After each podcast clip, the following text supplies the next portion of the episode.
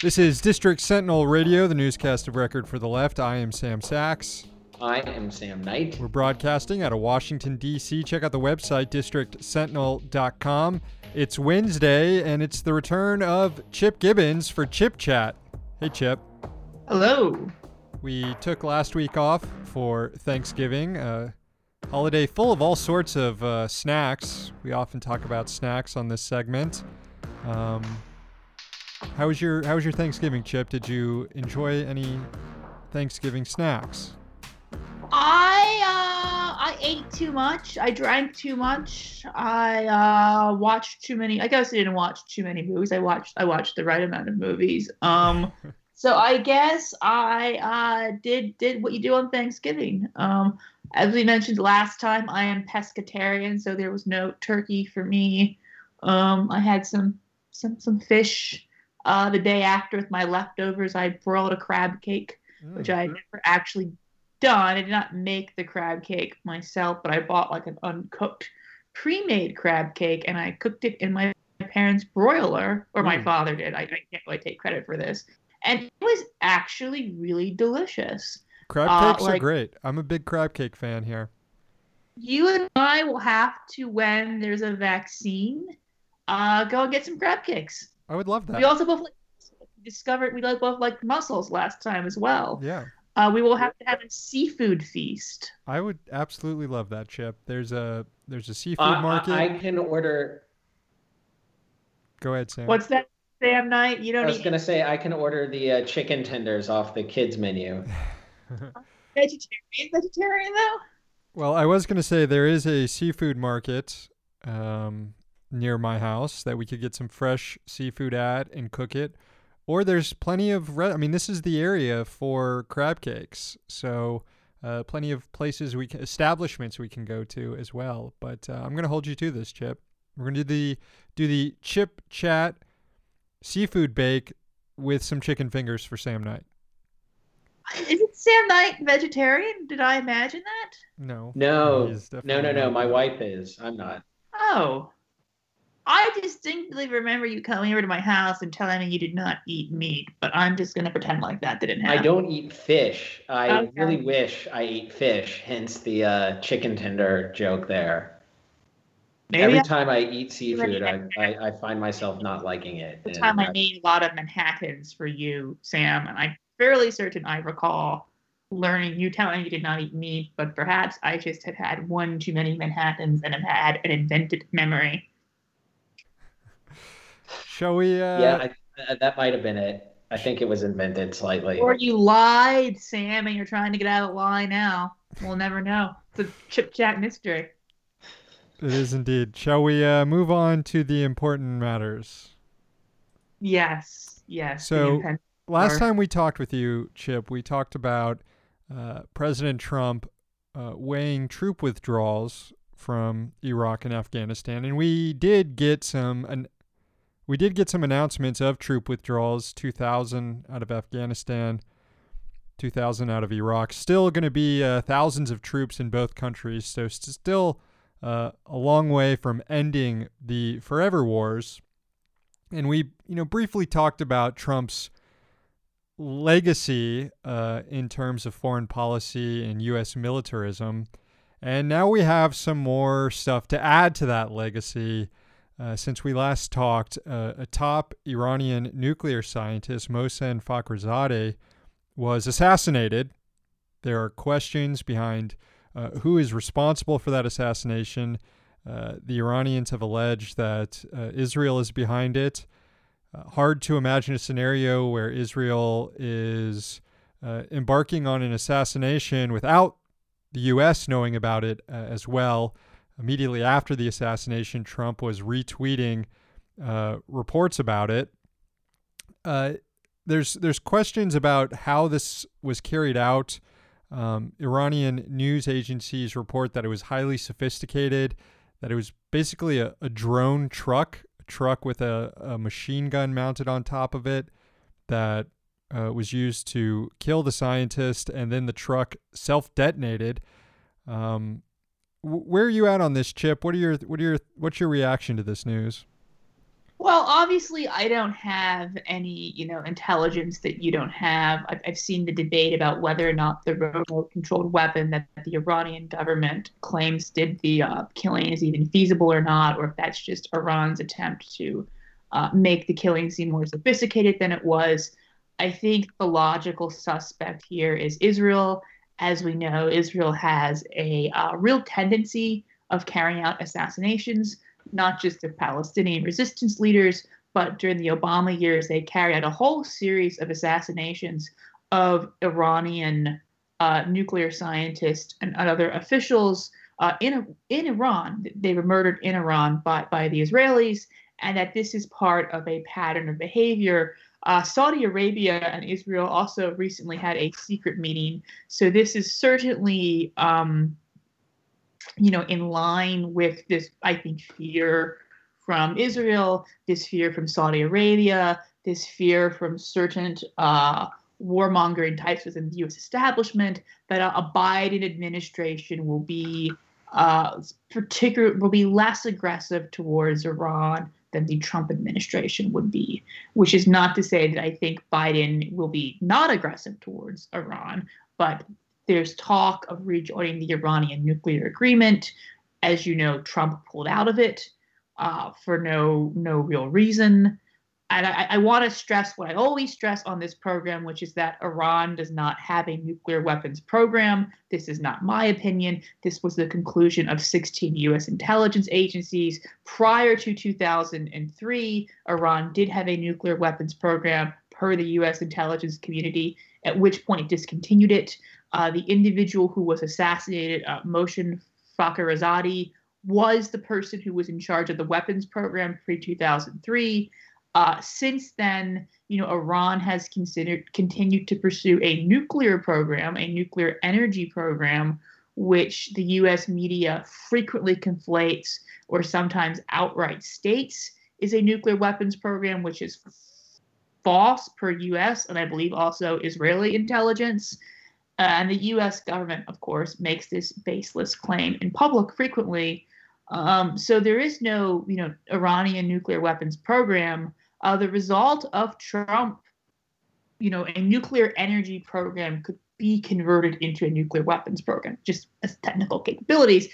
And the result of Trump pulling out of the Iran nuclear deal is that Iran has increased its stockpile of enriched uranium and that Iran is could convert to a nuclear weapons program in an even shorter timeline than it could before. I'm not saying Iran's going to do that, but you know, if your concern was somehow that the Iranian uh, Iran agreement uh, gave Iran too much leeway. I don't really think that was a valid concern. But if that was your concern, which was Trump's stated concern, then you know Trump's policy of pulling out of the Iran nuclear deal is a complete and total failure based on its stated purpose. Of course, if you want to pull out of the Iran nuclear deal to make a big show and saber rattle and sort of escalate the sanctions against Iran and look tough and sort of you know put the wheels of regime change in motion, then you know that's a different story. And we can discuss why we think trump really did pull out of the iranian nuclear agreement but on its stated face it was a, another failed policy by donald trump. But i do think there is concern from some people that they're losing their window of opportunity to take the particularly bellicose particularly aggressive actions against Iran, and that part of the goal of assassinating this person is to whittle away at the possibilities Biden has, right? If Israel or the US government or another actor assassinates this person and then Iran retaliates, which, you know, most sovereign nations probably probably do retaliate when you kill their high profile civilians in war crimes like that's not you know something only a diabolical or evil nation would do. I'm not a fan of the Iranian government, not even not even a little bit. I'm not going to pretend like that just because they're just favored by the U.S. that I am. But like, it would not be an irrational or diabolical thing for Iran to respond to this. Any sovereign state would. And then you know. Well, it also it, it also wouldn't be that irrational. And I'm I'm an anti-nukes guy. I don't think yeah. that countries should embark on nuclear programs. Even I'm I'm not a big fan of nuclear energy either.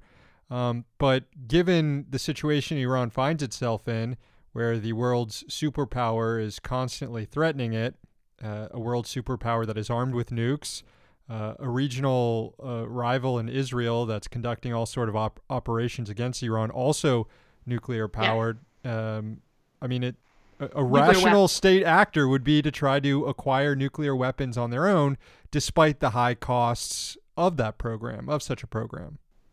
Yeah, I, I, think when we look at what a rational actor would do in this case, I mean, Iran, I don't think Iran is an irrational state. I think there is a tendency, including amongst critics sometimes of U.S. foreign policy, to assume that if you are uh, one of the states that is demonized by the U.S., you must be a totally irrational actor. I feel like Iran has acted fairly fairly rationally throughout this whole ordeal. I mean, even after we assassinated one of their generals, they did not retaliate in, in, in a heavy handed way to avoid sort of giving Trump a, a, pretext to, to embark on a larger war. Um, so it, it, it is it is possible that Israel, the Iran hawks within the Trump administration, did this in hopes to provoke a retaliation from Iran, and then Joe Biden would be unable to rejoin the Iranian nuclear weapons agreement or or sorry nuclear agreement or Joe Biden is stuck with sort of an escalating conflict that he can't he could back away from, but the nature of, of Washington being what it is, you know, you c- couldn't back away from. And that's a really serious and really dangerous situation. I have continuously said from before the election to after the election, my worst fears is that if Trump loses and he's lost, he will use the time to try to start a war with Iran. It's a very real fear. I would also remind you that in between the time period uh, that, you know, Bush was a lame duck, Israel embarked on this very brutal bombing of the Gaza Strip. The Gaza Strip is one of the world's, if not the world's most densely populated areas. I think something like 50% of people in Gaza are UN registered refugees. It is an open air prison, there's no freedom of movement. So they basically put people in the world's largest uh, prison camp and just came in and dropped bombs on them and then ended very quickly before Obama got in because they thought this was one of their last chances to do that kind of action. Of course, that wasn't true. They they engaged in two more very brutal bomb, bombardments of Gaza while Obama was president. But you know, it's not out of line with the pattern and practice of Israel's behavior to think that a new administration that might give us less of a blank check. Joe Biden has notoriously, though, been a big backer of, of Israel. I suspect that was, you know, well never mind. But but, uh, but so i i don't know. I don't know. It, it, seems to me like this is an act designed to either get in one last aggression against iran before biden comes in or to more likely limit biden's choices. I also really don't think biden's going to be that much of a constraining influence on israel given his own record and given the fact that israel was carrying out these types of assassinations while obama was president an interesting uh, dynamic that has uh, developed during the Trump years, especially or specifically with how the U.S. Uh, government has acted vis-a-vis Iran, is that uh, we have seen countries pretty much openly defying U.S. sanctions on Iran that were imposed uh, to tank the Iran nuclear deal and I'm wondering if you think, or if there is even the possibility of uh, the U.S. and Israel sort of overplaying their hand here. And if Iran does not retaliate, and it seems like they have good incentive to not retaliate because they're increasingly being seen, I feel, as as a more uh, increasingly being seen as a rational actor uh, in the region when that wasn't necessarily true before. Um, so, yeah, do you see this as possibly leading to the U.S. Uh, overplaying its hand and uh, losing, basically losing power and authority on on the global stage because of this? That's a really good question. I suspect there's going to be a, a U.S. reset if you will, when Biden comes to power. I think a lot of people might treat the Trump years as an aberration. I think if people are smart, they will remember that a Trump like figure can return. I think Iran, if it's smart, will be hesitant to, to give too much to the Biden administration, knowing that when Biden leaves, some crackpot Republican could come into power and, and maybe one more competent than Trump and do all sorts of awful things. I mean, the whole world basically has relations with Cuba, right? People trade with Cuba, people go on vacation in Cuba, and the US has tried to put like secondary sanctions on like businesses that like do business with Cuba as part of I believe the Helms-Burton Act, which was passed under under Clinton. So this is not the first time the US is out of step with the entire world. Um you know, on, the Cuba issue, right? The Chamber of Commerce wants normalized relations with with Cuba. There's a capitalist case for uh, not not embargoing Cuba that the rest of the world is quite sold on. Um, so I, I, don't know if this really damages the U.S. The U.S. sort of went it alone in in Iraq. Obviously, they had Tony Blair and the UK helping them. They had Spain for a while, the Philippines. But like this is not the first time the US has been at odds with most of the world on an important policy matter uh, I think you know a lot of our allies were against, or the French were against the sanctions we had on Iraq during the 90s. And as part of the oil for food program, like France got contracts, whereas US companies did not, which was one of the whole like Bush era, like the French are corrupt, you know, arguments. The reason they're not supporting our noble war in, in Iraq is because the French are benefiting from the oil for food program. I don't know if we're going too far down memory lane with that one, but uh, you know, Take it, taking me back to freedom fries right now. With the country, um, you know. So we, we have been in this position before. I, I don't I don't I don't know. I, I see the point you're making, and it'll be interesting to see how. I mean, we're always told that Trump is damaging you know the US's image abroad, but like which of the Western powers have really stood up to Trump? None of them, right? At the end of the day, there might be minor disagreements. You know, Canada, the UK won't send its troops to Vietnam. France won't join in in the Iraq War, nor will Germany. But you know, at, at the end of the day, with some minor exceptions throughout the post World War II era, maybe like Charles de Gaulle pulling pulling France out of NATO. There's not a lot of people in the Western world who are you know willing to stand up to U.S. hegemony.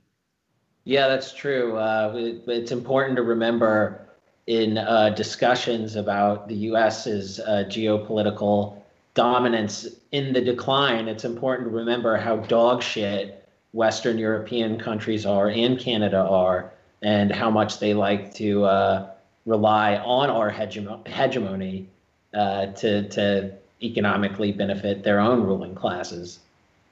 Yeah, and also in some ways they're basically vassal states, right? I mean, what happened to Harold Wilson in, in the UK? Yeah, well, we uh, are embarking on a, a fairly dangerous month and a half during this transition. Daily Beast reporting that uh, Trump has told Pompeo to uh, go wild on Iran, um, do whatever, just don't risk World War III. Um. You know, most of the time, countries aren't trying to start world wars. Uh, they're started as a result of escalating actions that the, the precipitating action didn't anticipate. So um, we could be uh, headed toward a series of actions that could get out of hand. And as we said at the beginning, Iran has operated as a rational actor, choosing not to escalate tensions much after uh, Soleimani was assassinated. And we have yet to see the response to this assassination of the uh, the nuclear scientist. But um, you know these things can get out of hand real fast. Yeah, no, and it's really disturbing, especially if Israel or Saudi Arabia uh, thinks that if they attack Iran, the U.S. will come to their rescue, which the U.S. will, not because they're yeah. subservient to Saudi Arabia or Israel. I, you know, they don't control our policy, but because there is a group of people within the, dare I say, deep state uh, who deeply want a war with Iran and would, would, would, would love that Saudi Arabia or Israel to give us the chance to pursue one where they feel like they don't have the constraints of you know the U.S. political process because the war is already going on, and we have to come to our uh, wonderful allies, a apartheid state and theocratic monarch that like beheads people and is starving the people of Yemen. You know, what better friends could you have in the Middle East? How could you not stand up for them if they start a war of aggression against Iran? Yep. Well said, Chip. We uh, appreciate your time each week on Chip Chat. Any any final thoughts on uh, any other matters happening? Yeah. So today is Wednesday, December second, which makes it the 51st anniversary of the murder of Fred Hampton and Mark Clark by the Chicago police in in a raid that was orchestrated by the FBI.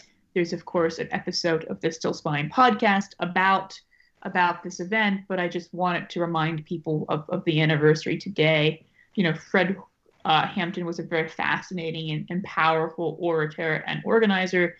He helped start, you know, the original Rainbow Coalition with the Black Panthers, the Young Lords, which is a predominantly Puerto Rican working class organization, with the Young Patriots, which is a, a very sort of interesting group of, I guess, people from the Appalachian region who lived in in Chicago that sort of transcended you know racial lines and sort of organized along class interest, uh, specifically around slumlords and and police brutality. And he was killed in a police raid in what looks an awful lot like an assassination.